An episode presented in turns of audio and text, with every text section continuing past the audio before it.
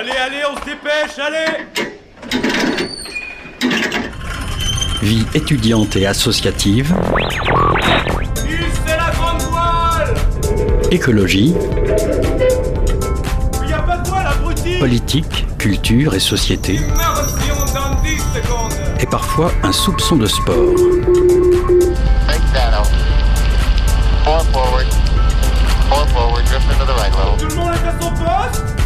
Du lundi au jeudi, 18h-19h, le sous-marin, la quasi quotidienne d'infos de Radio Campus Angers. Il est 18h tout pile sur le 103 FM, vous écoutez Radio Campus Angers. Bonsoir à toutes et à tous. Notre sous-marin reprend le large ce soir pour une nouvelle traversée. Au programme de cette émission, on ne pouvait pas ne pas en parler ici à Radio Campus, l'agression sexuelle qui tourmente la fac de médecine d'Angers. On accueille Benjamin Briand-Boucher, délégué au bureau national de l'UNEF et rapporteur adjoint de la section disciplinaire qui a condamné le jeune homme, et aussi Maxime Belin, président de l'ADEMA, l'association des étudiants en médecine d'Angers. Le sous-marin poursuivra ensuite sa traversée pour parler d'environnement. On reçoit Pascal Resset, président de Adultes, l'association pour le développement durable Loire-Trélazé, et Patrick Billien, membre de l'association. Et bien sûr, vous écouterez aussi la chronique de Loïc sur le 103 FM. Bienvenue à toutes et à tous, et c'est parti pour une heure ensemble. 18h-19h, le sous-marin sur Radio Campus Angers.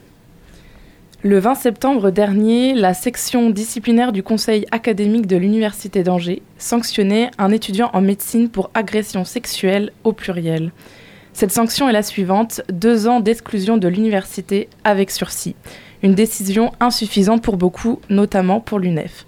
Pour en parler ce soir, j'accueille Benjamin Briand-Boucher, délégué syndical à l'UNEF et également rapporteur adjoint de la section disciplinaire. Bonsoir. Bonsoir.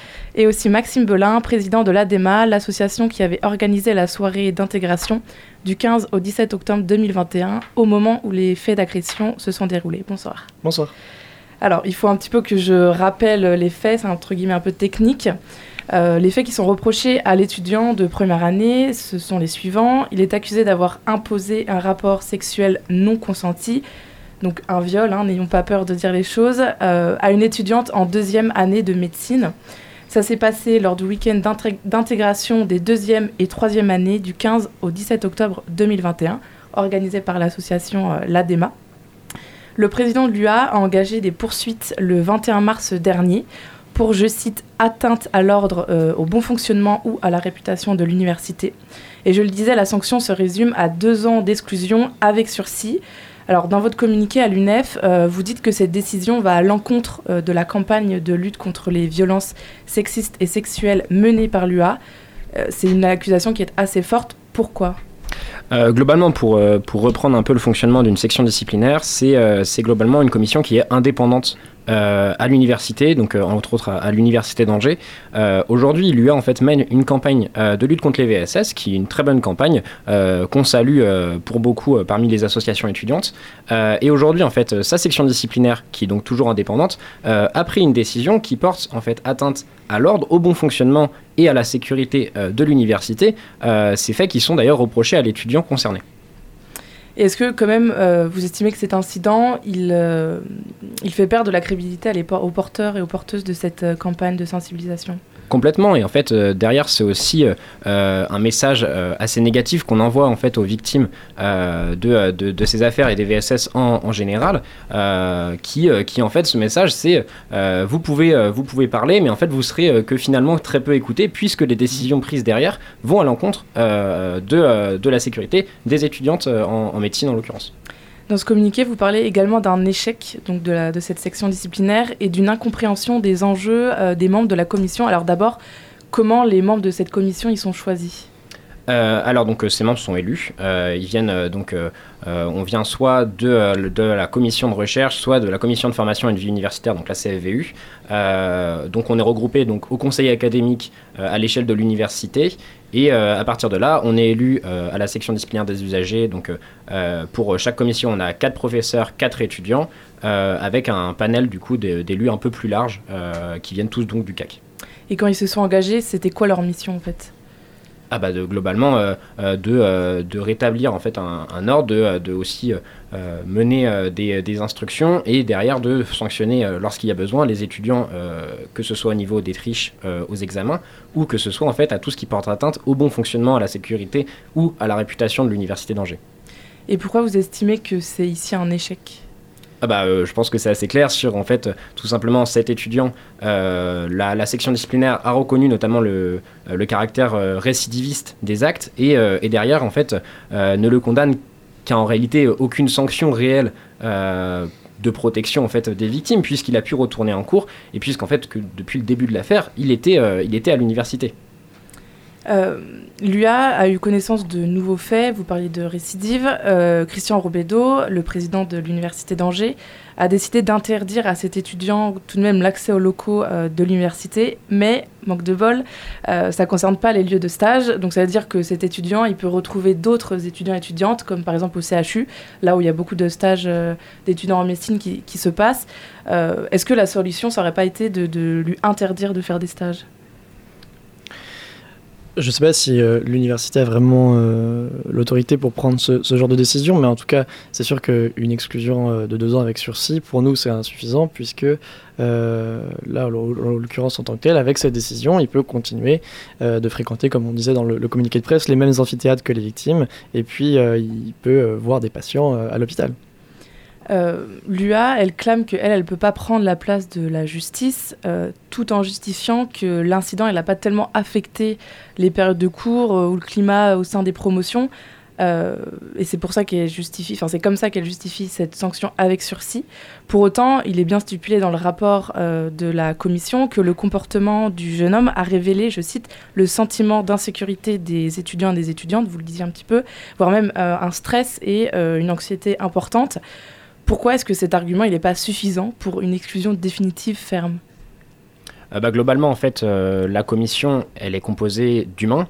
euh, et que donc en fait l'avis et l'idéologie des membres de cette commission en fait jouent aussi sur la sanction et aujourd'hui si les étudiants sont venus avec en tête une exclusion définitive de l'université d'Angers visiblement c'était pas le cas pour tous les élus Euh, donc euh, derrière euh, on n'est pas dans la tête des autres élus donc on pourrait pas forcément la justifier maintenant en fait les, atteintes à l'ordre et au bon fonctionnement ont été reconnues par cette commission. C'est la décision qui a été prise en, sanctionnant l'étudiant. Donc j'avoue que je ne comprends pas l'argument avancé par l'université.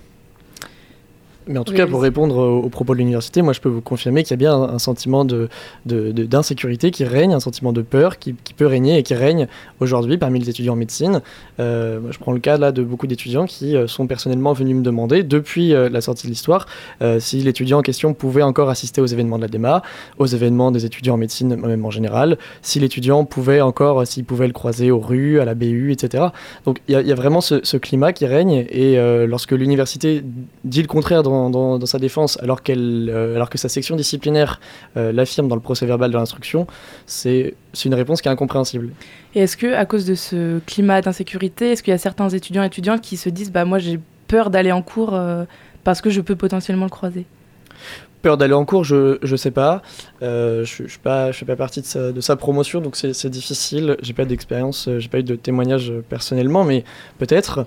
Par contre, forcément, il y a, il y, a, eu une, réelle prise de conscience et, et l'attitude est, aujourd'hui très différente des étudiants où on a beaucoup plus. Euh, euh, alors c'est aussi euh, positif, j'ai envie de dire, où les étudiants sont beaucoup plus attentifs aux moindres faits et gestes en soirée. Euh, c'est positif dans un sens, mais c'est extrêmement négatif parce que euh. c'est extrêmement anxiogène, exactement.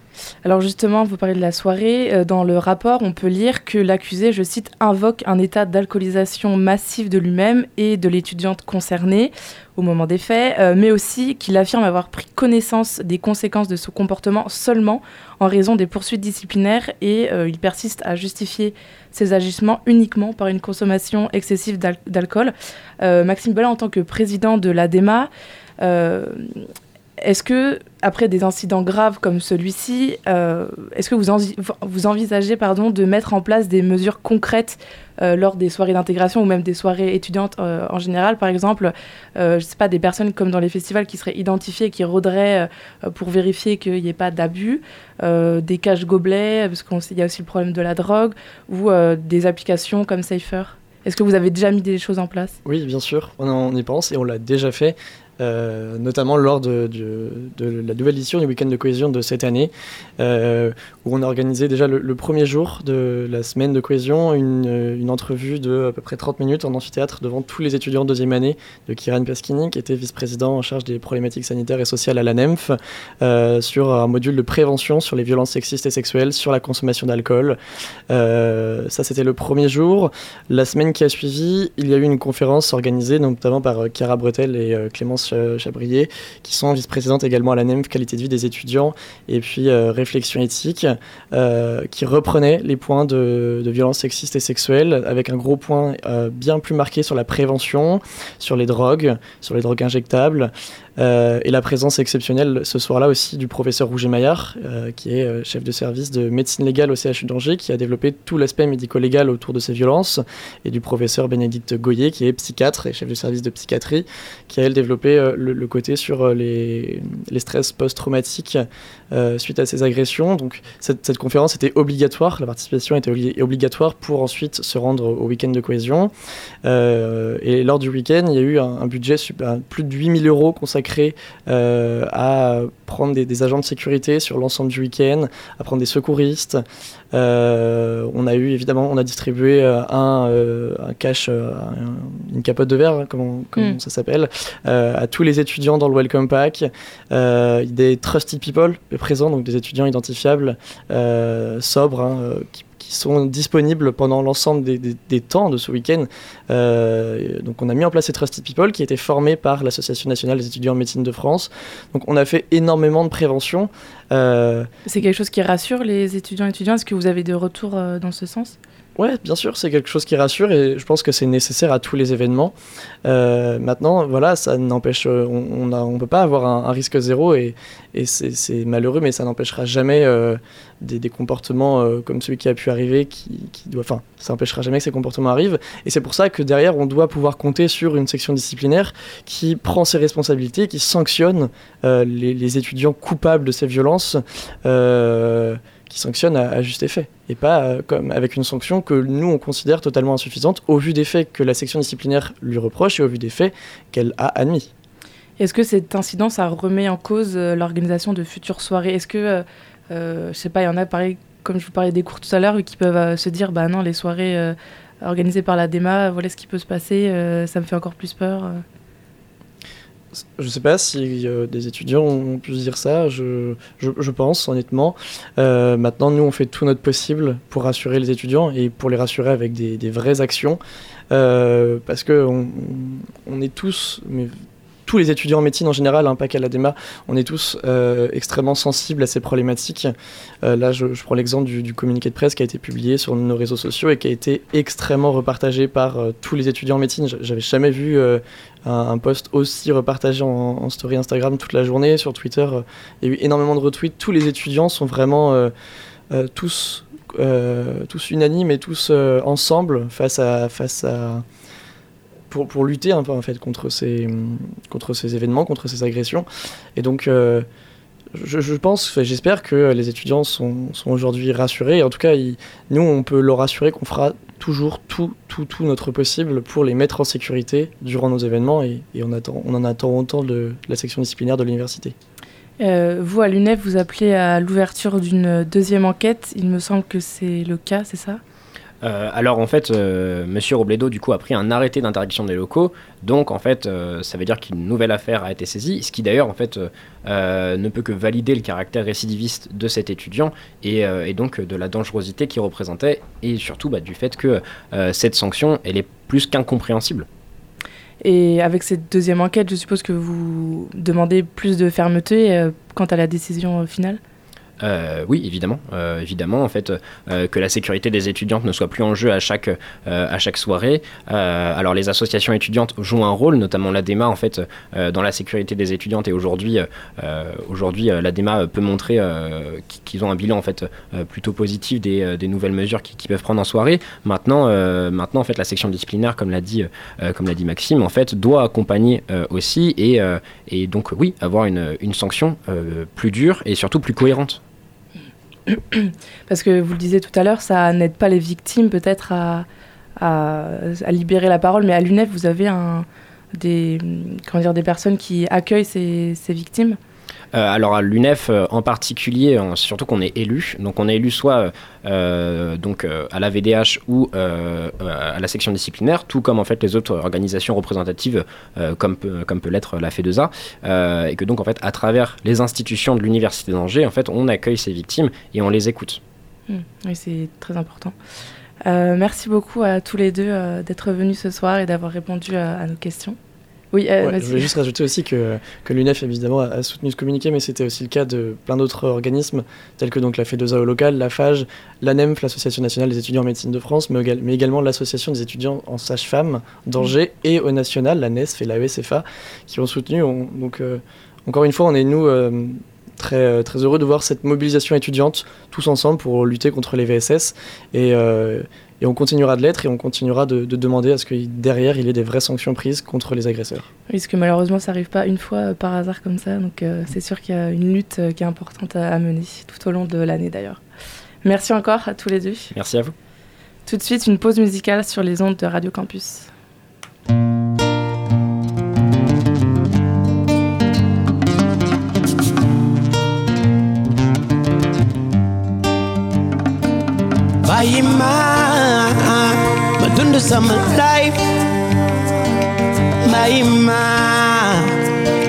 days of my life. Yo mi paima, madundu sa my life. Yo mi paima, madundu sa my life. Yo mi paima, madundu sa my life. Paima, madundu sa my life. Eh, eh.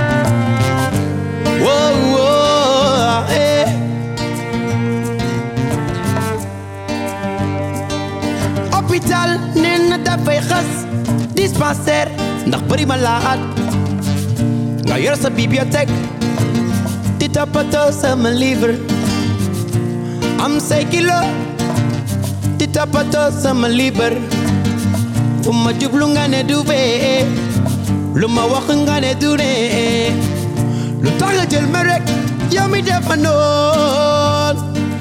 wax si man suba wàkk war na yàlla xame woo ma lu bon te man ak yow sax bokkoonu yoon. Lu tax nga jël ma rek yow mi defi noon bàyyi ma ma dund sama life.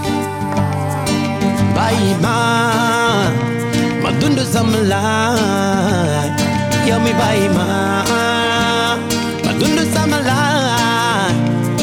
Tell me by iman To the semblant By iman To the semblant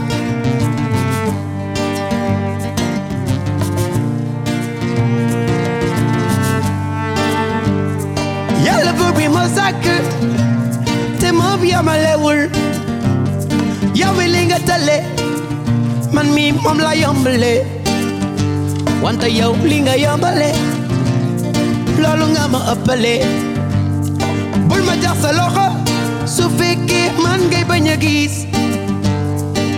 Dugal gémmiñ rote lamiñ an sa bénéfice ni sama waay ni nga mel ak triste su ma lu baax mu kuy waaj a crise paaka bii lay rey sa waay moom de moo koy daas suul sa waay de moom moo koy gas. Te su noppee na la sigil di gaale yow mi bàyyi ma ni yàppi ma yow mi jàppe ma. Yow mi bàyyi ma yàppi ma yow mi jàppe ma. Bàyyi ma ma I'm alive. You're me by my. I do this, I'm alive.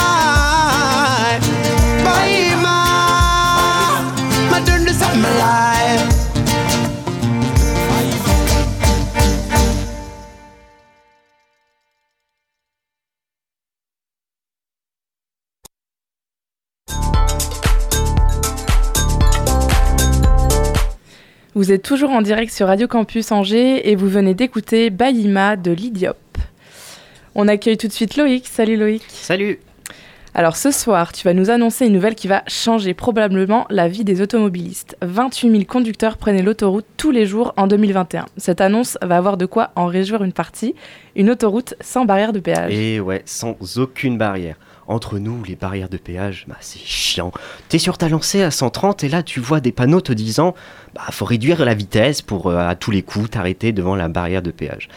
Ah là là, une autoroute sans barrière de péage, quel automobiliste n'en rêve pas Eh ben c'est devenu une réalité. La 79 est devenue une autoroute à flux libre vendredi dernier. Plus de queue à ne, plus, à ne pas en finir, plus d'arrêts trop loin pour payer, c'est pas génial ça? Alors comment ce système va marcher? Eh ben, le fonctionnement de ce système, il est très simple. Les véhicules passent sous des portiques qui vont enregistrer leurs plaques à l'aide de capteurs et de caméras. Une caméra sur le côté va scanner la taille du véhicule pour savoir si c'est un camion, une voiture ou une moto. Tout ça se fait sans ralentir, bien sûr. Mais comment le conducteur il paye son trajet? Avant, ça se faisait en direct, euh, via une, la borne sur les péages. Euh, le conducteur dégainait sa carte bleue ou ses pièces euh, et il payait. Fini d'arriver trop loin de la borne pour payer, de ne plus retrouver son ticket, etc. Avec ce système de flux libre, le règlement se fera sur Internet ou sur l'une des bornes installées sur les aires d'autoroute de l'itinéraire. Il faudra rentrer sa plaque avant de payer en carte bleue ou en pièces. Le client a 72 heures pour régler son trajet, sinon il doit payer une amende de 90 euros en plus du montant de péage déjà euh, qu'il doit régler. Ça va même jusqu'à 375 euros sans règlement dans les 60 jours. Avec l'enregistrement des plaques, c'est facile de retrouver la voiture du conducteur qui n'a pas payé. Après, euh, le conducteur peut aussi anticiper son trajet sur Internet. Il rentre sa plaque, son type de véhicule et bien sûr, entre quelle entrée et quelle sortie, il utilisera l'autoroute. Une fois le montant réglé, il a 7 jours pour faire le trajet et s'il ne le fait pas, il sera remboursé. On sait, T'étouffes pas, t'étouffes pas, ça va aller. on sait s'il y aura d'autres euh, autoroutes.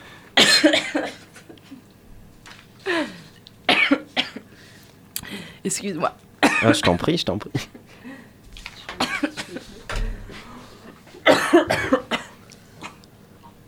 Euh, on sait s'il y aura d'autres euh, autoroutes à flux libre dans les années qui viennent Ouais, ouais, il y en aura d'autres. On peut relever l'A13 euh, en Normandie. La Société des autoroutes du Nord et de l'Est de la France garantit aux alentours de fin 2024 que les deux premières barrières de péage seront supprimées. Après, les autres seront progressivement enlevées pour passer complètement en flux libre en 2026. À long terme, c'est bien sûr toutes les autoroutes qui vont suivre ce modèle de flux libre. Euh, c'est le but. Et bien sûr, il faudra du temps pour le mettre en place sur les 12 300 km d'autoroute en France. Il y a des bénéfices à ce système euh, d'autoroute à flux libre? Euh, c'est ça qui est top aussi, ça va permettre des gains de temps car t'es pas arrêté tout le temps par les péages. Il y aura aussi des économies de carburant et des réductions des émissions de CO2 dans l'atmosphère parce que s'arrêter à cause des bouchons des barrières, c'est relancer la voiture, donc la faire monter dans les tours pour qu'elle prenne de la vitesse. La première et la seconde sont des vitesses qui consomment le plus. Ce système à flux libre, c'est donc tout bénef. Eh ben merci Loïc pour ta chronique. Mais je t'en prie. On va tout de suite passer à une interview. Euh, bonsoir euh, Pascal Resset. Vous êtes président de l'association Adulte, euh, l'association pour le développement durable Loire-Trélazé, qui existe maintenant depuis 2009. Euh, vous êtes accompagné de Patrick Billien, membre de l'association. Euh, bonsoir. Bonsoir. On vous accueille euh, aujourd'hui dans les studios de Radio Campus Angers pour parler environnement et plus spécifiquement pour parler d'abeilles. Alors chaque année, vous participez au festival alimentaire qui a pour but euh, de sensibiliser le public aux thématiques environnementales. Le jeudi 20 octobre, c'est le film Une terre sans abeilles, réalisé par Elsa Putela et Nicolas Dupuis, qui a été projeté. Euh, dans ce film, on, vous voit, euh, on voit pardon, la lutte contre la disparition des abeilles euh, à grande échelle. Alors, comment faire pour protéger les abeilles? Oui, alors effectivement, donc, il faut, comprendre que cette, ce- cette manifestation qu'on a organisée, cette soirée qu'on a organisée, dans le cadre d'un inventaire de la biodiversité qu'on réalise sur Trélazé. Donc c'est un inventaire éco-citoyen, donc c'est assez original, tout le monde peut y participer. Donc on a, on a, on a repéré tous les arbres de la ville, tous les, tous les batraciens, euh, les oiseaux, euh, les papillons, euh, et un peu plus proche, Oui, les papillons. et donc, effectivement, à un moment donné, on s'est dit, c'est important de parler des abeilles. Euh, pourquoi? Parce que les abeilles, c'est un maillon essentiel de la, de la chaîne de la biodiversité. Et donc, euh, on a voulu faire cette réunion. D'ailleurs, on était, on, était nombreux à s'intéresser parce que, sur, en plus, sur Trélazé, il y a des gens qui s'intéressent beaucoup aux abeilles. Il y a des, qui, apiculteurs. hein. Et d'ailleurs, Patrick Bulien, mon, mon ami ici présent, euh, est apiculteur lui-même. Donc, il est venu témoigner et on vous racontera comment cette soirée s'est passée. Euh, le, comment, comment vous êtes entré en, en lien avec ces deux réalisateurs-là? Euh, Ils font partie de votre association? Non, non, pas du tout. Chaque année, le festival alimentaire sensibilise au problème de l'alimentation, le problème de l'agriculture, de l'élevage dans le monde et en France. Donc euh, nous, on sensibilise. Alors que les, thèmes sont, très différents. Par exemple, l'utilisation des pesticides, euh, par exemple. Et donc cette année, on a choisi. donc l'association alimentaire nous propose plusieurs films, propose à tous les, associations de, la région et de France d'ailleurs hein, plusieurs films. Et donc nous, on a choisi ce film sur les abeilles. Donc on ne connaît pas les réalisateurs, mais on a visionné le film avant et on s'est dit ce film très intéressant parce qu'il parle des abeilles dans le monde entier et il en parle en particulier en France. Et donc euh, ça rejoignait bien nos préoccupations et les préoccupations euh, des apiculteurs de Trélazé. Euh, les abeilles disparaissent partout euh, autour du globe. En France, c'est 56 millions d'abeilles qui meurent chaque jour. Euh, comment est-ce qu'on peut expliquer de tels chiffres? Alors ça, je peux peut-être laisser la parole à, à Patrick. hein. Oui, alors bonjour. Vous m'entendez là? Ça va? Oui, oui, ça va. Bon, en fait, je suis un apiculteur amateur et en fait euh, très passionné parce que l'abeille produit non seulement du miel, mais c'est un pollinisateur important, comme beaucoup d'abeilles solitaires aussi, parce que l'abeille, euh, l'abeille domestique ne représente que 80 pour- enfin que 20% pardon, des, des- des pollinisateurs. Autour de l'abeille domestique, on a énormément d'insectes aussi qui pollinisent. Et donc, grâce à l'abeille et, aux autres insectes pollinisateurs, euh, on peut effectivement permettre à la nature et aux fruits, aux, aux- aux légumes, enfin tout, tout ce qui nous sert à vivre, à effectivement produire des choses qui permettent à l'homme de survivre, en quelque sorte. Donc, euh, non seulement on est apiculteur ama- amateur pour faire du miel, mais aussi notre euh, mission est beaucoup plus élargie vers des missions euh, plus vastes. voilà. Sans les abeilles, il n'y aurait pas de fleurs, hein, il n'y aurait pas de légumes. hein. donc c'est très important de protéger ces petites bêtes qui sont... Alors les, raisons pour lesquelles les abeilles disparaissent, c'est essentiellement, il y a- il y a trois grandes raisons. La première raison, ce sont les pesticides. Les pesticides utilisés par les agriculteurs euh, dans leurs champs, hein, qui font que les abeilles, euh, quand elles vont butiner du colza, eh bien, elles risquent fort de mourir parce que, à force de, butiner du, pesticide à travers euh, ce qui, qui- butine, eh bien, elles finissent par, en mourir. Donc ça, c'est la, première raison. La deuxième raison, euh, c'est le frelon asiatique. Hein, qui est tout à fait redoutable. Euh, donc là, euh, Patrick va en parler parce que c'est un grand spécialiste des pièges à frelons. hein. Ah oui. Euh, et puis il y a des, des petites bêtes aussi qui viennent. euh, voilà. Donc les, les abeilles passent leur vie, leur courte vie, parce que les, abeilles ne vivent que deux mois, hein, hein, et passent leur courte vie euh, à se défendre contre ces trois grands problèmes les pesticides, le frelon asiatique et euh, le, le petit, le petit animal euh, qui, euh, qui fait beaucoup de mal aux abeilles. Donc Patrick, je passe le, le- le relais à Patrick. Alors bon, en fait, euh, excuse-moi Pascal, mais l'abeille, elle vit beaucoup plus, d'une façon beaucoup plus courte en fait. Elle ne vit que 20 jours. Quand elle est née, au bout de 20 jours, enfin quand l'œuf est pondu, au bout de 20 jours, elle va sortir. Et du 20e jour jusqu'au 24e jour, elle va passer sa vie à travailler. D'abord dans la ruche, enfin je parle des abeilles domestiques. hein. Euh, D'abord dans la ruche, elle va être euh, ménagère, elle va être ventileuse, elle va être nourricière, elle va être gardienne, et, elle va finir sa vie par euh, passer les quatre derniers jours de son existence à butiner, c'est-à-dire aller chercher le nectar et le pollen et le ramener à la ruche pour effectivement pouvoir nourrir les abeilles. Donc c'est une vie permanente d'activité sans cesse. Et les butineuses, à la fin de leur existence, elles meurent d'épuisement. Elles arrivent devant les ruches et elles, euh, elles meurent des fois euh, au retour de- de- du butinage. Bon. Alors ceci dit, en fait, elles sont confrontées, en plus de l'homme qui, euh, qui les détruit par les pesticides, les insecticides, etc., elles sont confrontées à des, à des varrois, enfin des, des prédateurs, qui sont les varrois d'abord, qui, dé- qui détruisent carrément des ruches. C'est-à-dire c'est un, un prédateur, un petit prédateur qui se colle sur l'abeille et qui euh, détruisent les ruches. Donc il faut, il faut faire face. Elles sont aussi également, euh, elles font face aux frelons. Aujourd'hui, les frelons asiatiques depuis 2004 qui sont arrivés en France et qui se nourrissent d'abeilles et qui peuvent détruire des ruches euh, dans des quantités importantes.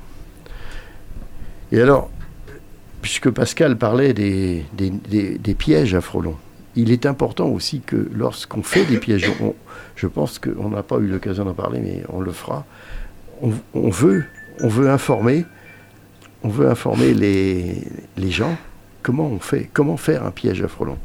Et en fait, c'est pas forcément qu'une bouteille en plastique avec, avec euh, un appât à l'intérieur. Il faut aussi considérer l'ensemble des insectes qui pollinisent aussi. Il ne faut pas qu'on piège dans les, les- les nids, à- les nids de frelons asiatiques d'autres insectes qui peuvent polliniser. Mais justement, ces insectes, c'est lesquels? Vous, vous en avez pas euh, Alors, vous avez, euh, vous avez différents insectes, euh, les abeilles solitaires. Bon, ça représente 80% des autres abeilles. C'est c'est- les abeilles euh, qu'on a domestiques, elles, ne- elles sont très peu en fait, mais 80% ce sont des abeilles solitaires. Les, les bourdons, euh, les, les papillons, etc. Il y a plein d'insectes qui, qui pollinisent. Donc il faut les préserver. Je n'ai pas en tête tous les, tous les insectes. Et ces autres insectes, ils sont aussi euh, euh, au même stade que les, que les abeilles, euh, aussi en, en danger. Tout à fait. Pareil. Ils ont, ils ont les mêmes problèmes. Donc, euh, il y a aussi une disparition dans le monde agricole. Euh, on, on a trop souvent dans le monde agricole des cultures monospécifiques, des, des champs entiers de maïs ou de colza. ou- et or, en fait, tous, tous ces, tous ces, tous ces, les abeilles, les, les guêpes et les, les bourdons, etc., ils ont besoin euh, de papillons, de plantes différentes. Donc, c'est pour ça d'ailleurs qu'on, très, étonnamment, il y a plus de biodiversité dans les villes dans certaines villes, notamment parce qu'il y a des jardins avec des plantes différentes. Donc notre association encourage vraiment euh, les, euh, les, gens à planter dans leur jardin des plantes différentes, à éviter de, tondre trop souvent la pelouse, de manière à ce que tous les petits insectes, tous les, oiseaux, les papillons, etc., puissent avoir de quoi manger et de quoi se reproduire. Par exemple, les papillons sont tous inféodés à des plantes spécifiques. Et donc, euh, notre- le message de notre association, c'est que la biodiversité, elle est très importante et il faut la protéger. Chacun peut le faire, individuellement. C'est quoi les conséquences de la disparition des abeilles?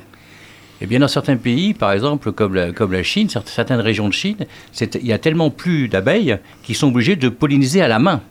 Donc, ils vont, ils vont, ils vont, trans- ils ils sont obligés de le faire à des centaines de personnes et pour, pour que, les, pour que les fleurs puissent se reproduire, pour que les, puissent les, les- les fruits, la- le cycle des fruits puisse se reproduire. Donc, il faut imaginer le, ce travail gratuit qui est fourni Mm, par tous sûr. ces insectes, par les abeilles, et donc il est très important de le protéger. Alors, je voudrais ajouter, dans le film qu'on a vu là, en fait, aux États-Unis, je crois, euh, il y a tellement de- de- d'insecticides qu'en fait, les, les agriculteurs, enfin, c'est immense, ce sont des propriétés immenses avec des, des champs importants, ils sont, sont obligés d'aller chercher des abeilles, un moment, les ramener par milliers, par des, des ruches par centaines, on voit ça dans le film, pour les réintroduire sur le site pour qu'elles arrivent à repolliniser ce qu'ils ont détruit avant. C'est, Oui. C'est là qu'on voit l'absurdité de l'homme Voilà. qui, en, en fa- faisant l'agriculture intensive, a détruit son propre environnement, alors qu'en fait, si on, si on, repro- on retravaillait de manière plus intelligente, plus écologique, eh bien, il n'y aurait aucun problème. Euh, il y aurait suffisamment de haies, euh, de fleurs, euh, pour que le cycle de la nature euh, se fasse naturellement. Donc certains jeunes agriculteurs l'ont compris, mais il y a un énorme travail à faire, puisque c'est un, c'est un drame national. Oui, c'est une catastrophe. Euh, on voit de plus en plus d'apiculteurs qui travaillent en ville. Euh, pourquoi? Ce serait pour protéger les abeilles? Alors, bon, effectivement, effectivement, euh, la difficulté pour un apiculteur amateur, hein, parce qu'on parle des apiculteurs amateurs, qui effectivement représentent quand même une partie de la protection des abeilles, puisqu'ils participent, en fait, ils ont des difficultés à poser des ruches dans des endroits où il y a des insecticides, etc. En ville, il n'y a pas, quasiment pas d'insecticides. En fait, les abeilles, elles vont butiner soit les fleurs des, des parcs, soit les fleurs des cimetières, Des soit, potagers. Voilà, des potagers, etc. Et en fait, l'abeille, elle est quelque part un peu protégée parce que elles sont moins, elles sont moins exposées aux, aux pesticides et insecticides. Par contre, on re- elle rencontre la difficulté des frelons asiatiques parce que les frelons asiatiques, ils se cantonnent dans des endroits où ils peuvent se développer plus facilement qu'à la campagne. Et puis la pollution aussi. euh, est-ce que, enfin, est-ce que l'un est mieux que l'autre? Euh, On a l'impression qu'on a qu'on a le choix entre la peste et le choléra, ou la pollution, ou le euh, ou les pesticides? Eh bien, alors la pollution, bon, bah, c'est c'est une catastrophe pour toutes les abeilles, hein, pour, pour- pour tout le monde d'ailleurs, du reste, y compris. hein. Mais euh, en fait, je pense qu'aujourd'hui, les, agriculteurs, enfin, les gens qui exploitent des, parcelles agricoles euh, et qui utilisent beaucoup de pesticides, sont quand même conscients qu'aujourd'hui, il faut changer le problème. Il faut, il faut réfléchir, euh, non pas abandonner tout parce que ça semble compliqué, mais euh, je pense que chacun essaye de réfléchir pour trouver des solutions pour l'avenir, parce que c'est nous tous qui sommes concernés par, euh, par euh, l'environnement, par euh, la survie de la planète. Et on, dans le film, survie. disait que bah, si les, abeilles disparaissaient, en quel- très peu d'années, euh, l'être humain disparaîtrait aussi. Hein, Puisqu'il n'y aurait, plus- il y aurait plus de fruits, il n'y aurait plus de légumes, il n'y aurait plus de fleurs, enfin, ça, serait, ça irait très très vite. Qu'en est-il de, de la qualité du miel justement? Est-ce qu'il est affecté par la pollution de l'air dans les villes? Alors, de l'air, pollution de l'air, je sais pas. Mais pollution euh, de- des, végétaux, de toute façon, parce que lorsqu'une abeille va butiner sur une fleur qui a été euh, traitée à l'insecticide, elle ramène euh, effectivement des, produits chimiques vers la ruche. Elle le transmet. Alors, il n'y a pas de miel bio, ça n'existe pas. Faut savoir. Parce qu'en fait, une abeille, une abeille, ça vole à 3 km, si possible. Et en fait, elle peut aller dans des champs où il y a des insecticides, etc. Donc, ça n'existe pas, fondamentalement, le miel bio. Par contre, si vous voulez, elles sont pas polluées par l'air, mais plus parce qu'elles euh, qu'elles ingurgitent quand elles vont butiner sur une fleur, parce que cette fleur a été traitée, parce que, voilà, c'est surtout, principalement ça. C'est euh, c'est assez absurde de devoir euh, élever des abeilles en ville euh, à cause des, pes- des pesticides. Est-ce que votre association travaille avec des producteurs pour sensibiliser sur l'usage des pesticides et pour bah, à terme réintroduire les abeilles dans leur espace de vie naturel? Non, on ne travaille pas avec les agriculteurs parce que une ville comme Trélazé, il y a très peu d'agriculteurs. Je crois qu'il n'y a qu'un seul agriculteur qui reste, qui Ah oui. résiste. Il n'y en a plus qu'un seul. hein. Euh, donc on a voilà. Donc euh, et puis il y a quelques il y a quelques vergers. Mais euh, par contre, on, tra- on- on travaille beaucoup avec les jardiniers. On- on encourage les jardiniers à utiliser des techniques euh, de, les plus bio possibles. Et donc euh, et puis on travaille avec les apiculteurs pour faire des pour faire notamment un travail pédagogique pour expliquer qu'une abeille c'est gentil, que c'est enfin, très important. Il faut pas faut pas la tuer parce qu'elle est fondamentale pour, nos- pour notre survie. Et puis surtout de in- inciter les gens et la ville à planter des, espèces diversifiées. Plus il y a d'arbres différents, plus il y a de haies euh, dans, une, dans, dans- dans les- dans les villes périurbaines, plus il y a de fleurs différentes, euh, mieux c'est bon pour la nature. Et est-ce que je reviens en force là, ça y est. est-ce que vous travaillez avec les communautés, euh, par exemple la ville de Trélazé ou la ville d'Angers justement pour sensibiliser et inciter à planter euh, Oui, on travaille euh, notamment à travers tout un réseau qui est le réseau de la sauvegarde de l'Anjou. hein. on est affilié à la sauvegarde de l'Anjou qui est présent dans tout, le Maine-et-Loire. Et donc on, essaye de travailler avec les villes. On travaille beaucoup avec Anjou-Loire Métropole. Euh, bon, c'est plus ou moins difficile suivant les, endroits parce que tout le monde, tous les élus ne sont pas sensibles à la biodiversité. Euh, mais petit à petit, notre rôle, c'est de faire un, travail de lanceur d'alerte, de sauvegarde de la nature en ville. hein. On n'est pas contre l'urbanisation, mais il faut que l'urbanisation se fasse en, harmonie avec, avec la préservation de la nature. Et notamment toute la trame verte, la trame bleue, euh, pour également protéger les rivières, protéger les cours d'eau. C'est un ensemble. hein. Il faut, protéger l'écosystème, mais on peut vivre au milieu des animaux, on peut vivre au milieu de la faune et de la flore. Ça marche très bien.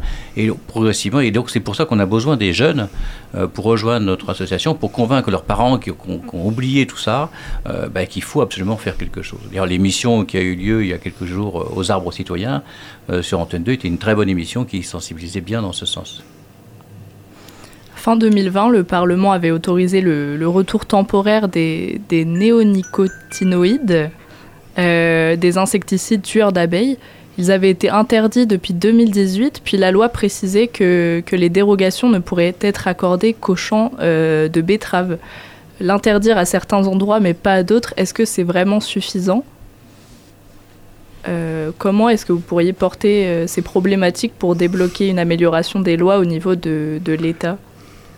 Bah écoutez, donc le euh, Adulte est une, association qui est, qui est au niveau de d'Angers, hein, de Trélazé, pardon. Donc on c'est pas au niveau de que ça va jouer, donc ça va plus jouer au niveau de la sauvegarde de l'Anjou, qui est elle-même un réseau national. Et donc c'est là qu'on va essayer de faire, euh, de, de- de faire, de faire bouger les choses. Mais notre, notre objet, nous, c'est de travailler localement, hein, à l'échelle locale, à l'échelle des, de la préservation des, de- de- de- du patrimoine végétal et de la faune et la flore locale. C'est ça notre enjeu.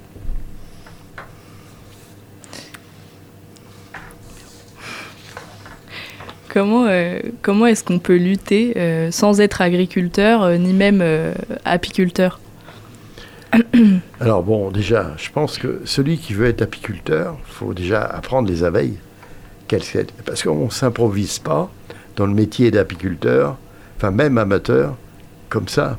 En fait, il faut apprendre ce qu'est une, une abeille, ce qu'elles font, le travail qu'elles font.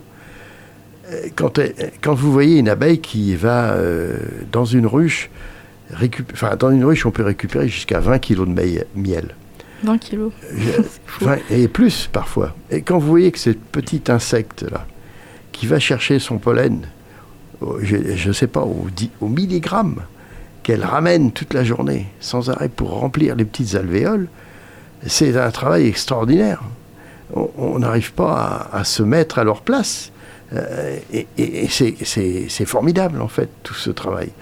Et si on n'apprend pas à respecter le travail des abeilles, les respecter, les animaux, enfin ces, insectes-là, qui nous amènent beaucoup de choses sur la planète, sur notre vie, euh, on ne peut pas être apiculteur si on ne comprend pas à quoi elles servent.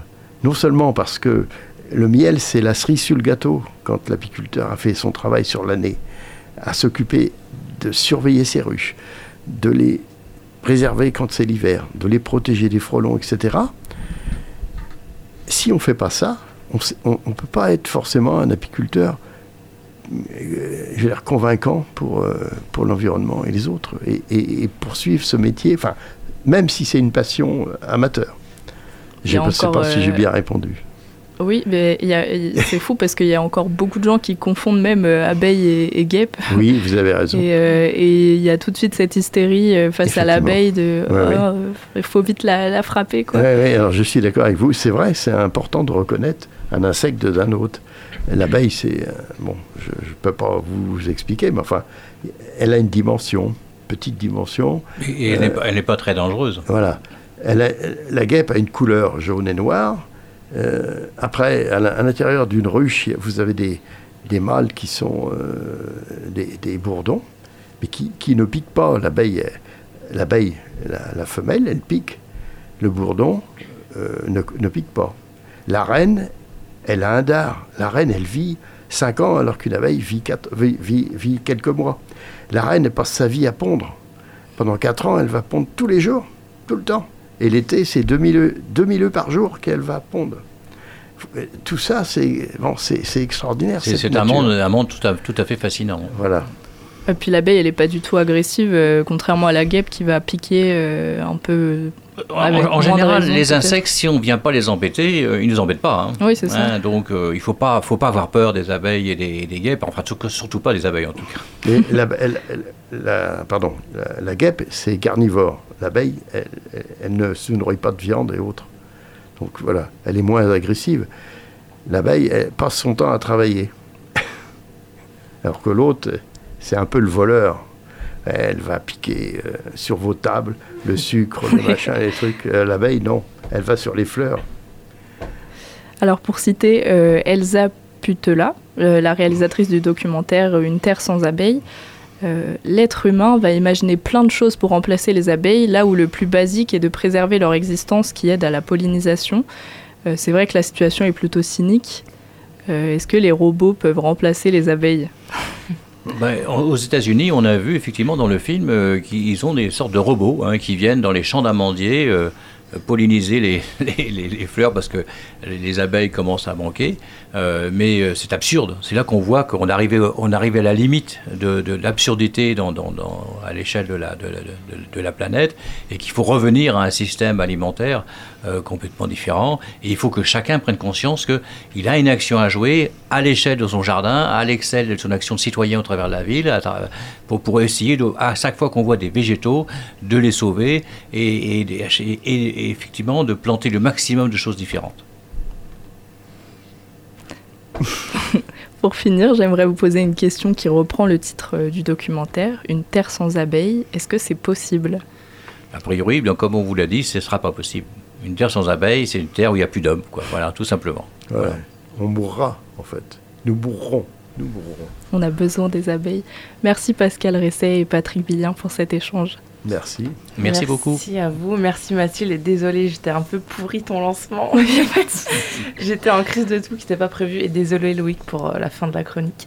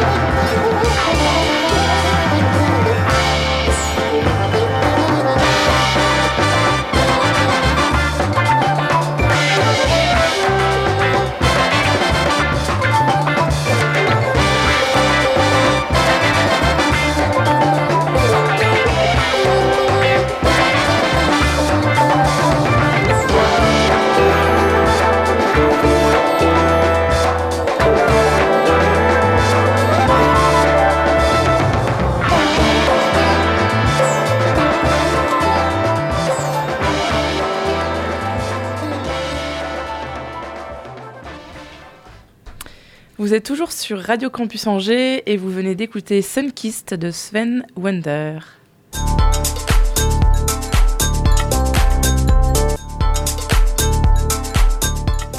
Et oui, ça y est, c'est déjà la fin de ce sous-marin. Merci à chacun de nos invités et à Loïc pour sa chronique. Merci à vous tous et toutes de nous avoir écoutés ce soir et merci aussi à Carla pour la technique. Le sous-marin reprend la mer lundi et vous souhaite un bon week-end, mais j'espère que vous n'oublierez pas que les bonnes ondes, bah oui, c'est vraiment pour tout le monde.